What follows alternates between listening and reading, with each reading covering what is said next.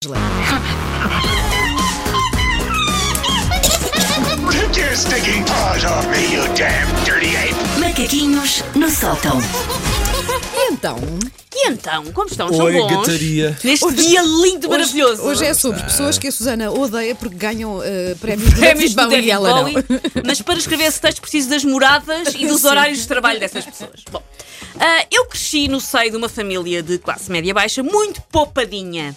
Até hoje a minha mãe é aquela pessoa que guarda tudo o que é botão, guita, saquinho de plástico e eu acho que até um penso rápido querer passar por água e reutilizar com um bocadinho do HU ela guarda. E o papel de embrulho dos presentes de Natal. Sim, minha mãe é a pessoa que passa ao consulado a fazer assim com a mão para pôr os papéis direitos. A pensar para o ano. Guardar. A minha mãe antes fazia isso até ao dia que eu pus no lugar. Nunca mais voltou a fazer isso. Agora que está na moda, ainda bem, aquilo do Zero Waste, a minha mãe é a primeira ecologista. Minha mãe é aquela sueca à Greta antes da Greta. Antes dela existir, sim. Não, mas eu os laços reciclo. O papel não, porque normalmente os miúdos rasgam, não é? Mas não. Os laços. A minha mãe recicla, mesmo que o próprio do papel tenha escrito o nome da pessoa para quem aprenda. Vários anos que se prendas que diz, tipo, tio Manecas, e depois riscada em cima. Ana João, riscada em cima, e depois Susana. Eu recebo a mesma. A mulher é ecológica. É ecológica, absolutamente. Ora, as pessoas que crescem com pais mais, vou usar a palavra, sovinas, seja por necessidade, ou seja, só por diversão, porque há pessoas que gostam de funcionar assim, terão. Quem é filho destes pais terá muitas vezes, por esta altura do ano, ouvido a frase que dá o mote aos macaquinhos de hoje. E essa frase é: isso fica a tua prenda de Natal. Fica. Não, compras uma e compras outra. Nas semanas, ou até meses antes do Natal, todo o pedido feito a uma mãe poupadinha é recebido com esta frase. Mas literalmente todo o pedido. Mãe, estou a precisar de meias, recebes do Natal. Mãe, não há bolachas, recebes do Natal. Mãe, acabou o shampoo, recebes do Natal. Tudo! E a minha mãe é muito assim. Mãe, tudo. Não há jantas do Natal. Mãe, não consigo respirar. Respiras do Natal. Mãe! Tudo o que possa ser embrulhado e colocado debaixo de uma árvore está a valer. Fica já para o Natal, não é? Sim. É, tu queres Natal. Eu temia o dia em que simplesmente a minha mãe me ia colocar um lacinho, uma carta de EDP e dizer: surpresa, paguei a conta da luz! Olha que às vezes. Ou então se for a do gás, no inverno. Queixas lá. Se quiseres pagar as minhas. É uma boa prenda.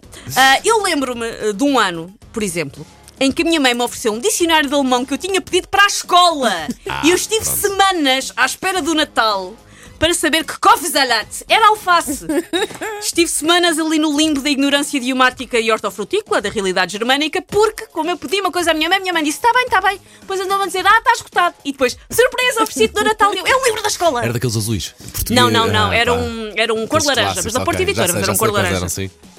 Agora que sou mãe, parte de mim percebe esta tentação. Por exemplo, eu no outro dia comprei umas pantufas da Patrulha Pata para o João e ainda não lhes deito. Ali na dúvida, fica para o Natal, não fica para o Natal. Assim, dai, pá.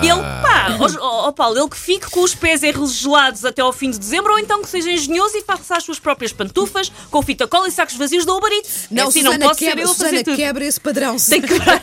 Então já olhei várias vezes para as pantufas a dizer: dou-lhe já ou espero pelo Natal. E depois dás outra coisa também, pá. Mas sejas forreta. Porque a minha mãe, e é bem intencionado isto, a minha mãe é mais pela quantidade. A minha mãe é quanto mais coisas a pessoa tiver para desembrulhar na noite, melhor. O que eu percebo. Então vale tudo. Okay. Vale tudo.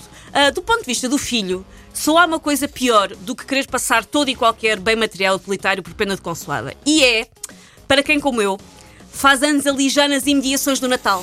É e péssimo, por isso não é? É a miúdo vítima da tentativa de prenda única. Prenda única é terrível.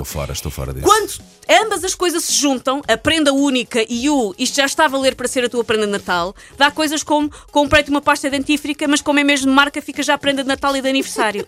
Parem. Diz-me uma coisa. Parem, eu sofro muito. Será que me podes ajudar? A minha mulher faz 40 anos, no início de dezembro. As minhas filhas fazem as 2 anos a 19 de dezembro. Podes juntar tudo. Junta tudo. 19 de dezembro, a 22 de dezembro e a Natal a 25. O que é que eu faço? Se fosse a minha mãe, fazia uma coisa do género de: é preciso um micro-ondas. Chico, micro-ondas que é para a família toda e é prenda de Natal. O que é que eu posso oferecer à minha família toda? Papel higiênico para a família toda. Não, porque as duas miúdas usam fraldas, não precisam de papel higiênico. Tens que pensar uma coisa. Sempre tive pena, entre aspas, das pessoas que fazem anos nesta altura do ano. É tão próximo. Porque há muita gente, de facto, tem essa mania. Eu faço um mês e meio antes e a minha vida toda já esteve a valer. Eu vou assinalar sempre os aniversários das miúdas. Lá está, as tuas miúdas, por exemplo, que fazem pertíssimo 20 e tal. Eu vou dar os dois presentes. Pertíssimo do Natal. de aniversário. Não, então. Eu acho que mesmo que estivesse um filho que fizesse anos a 25, eu tentava haver ali uma distinção. Já é triste fazeres uma festa de anos onde provavelmente ninguém vai estar, porque, quer dizer, não podes fazer no próprio dia de Natal. Eu estou para ver se vocês vão falar nisso, não se esqueçam, dia 22, não se esqueçam, está bem? Sim, está bem. Vejam lá isso. Posso oferecer-lhe um presente de anos e de Natal? Olha, é para ti e para o Paulo. Sim, podes. Macaquinhos no sótão.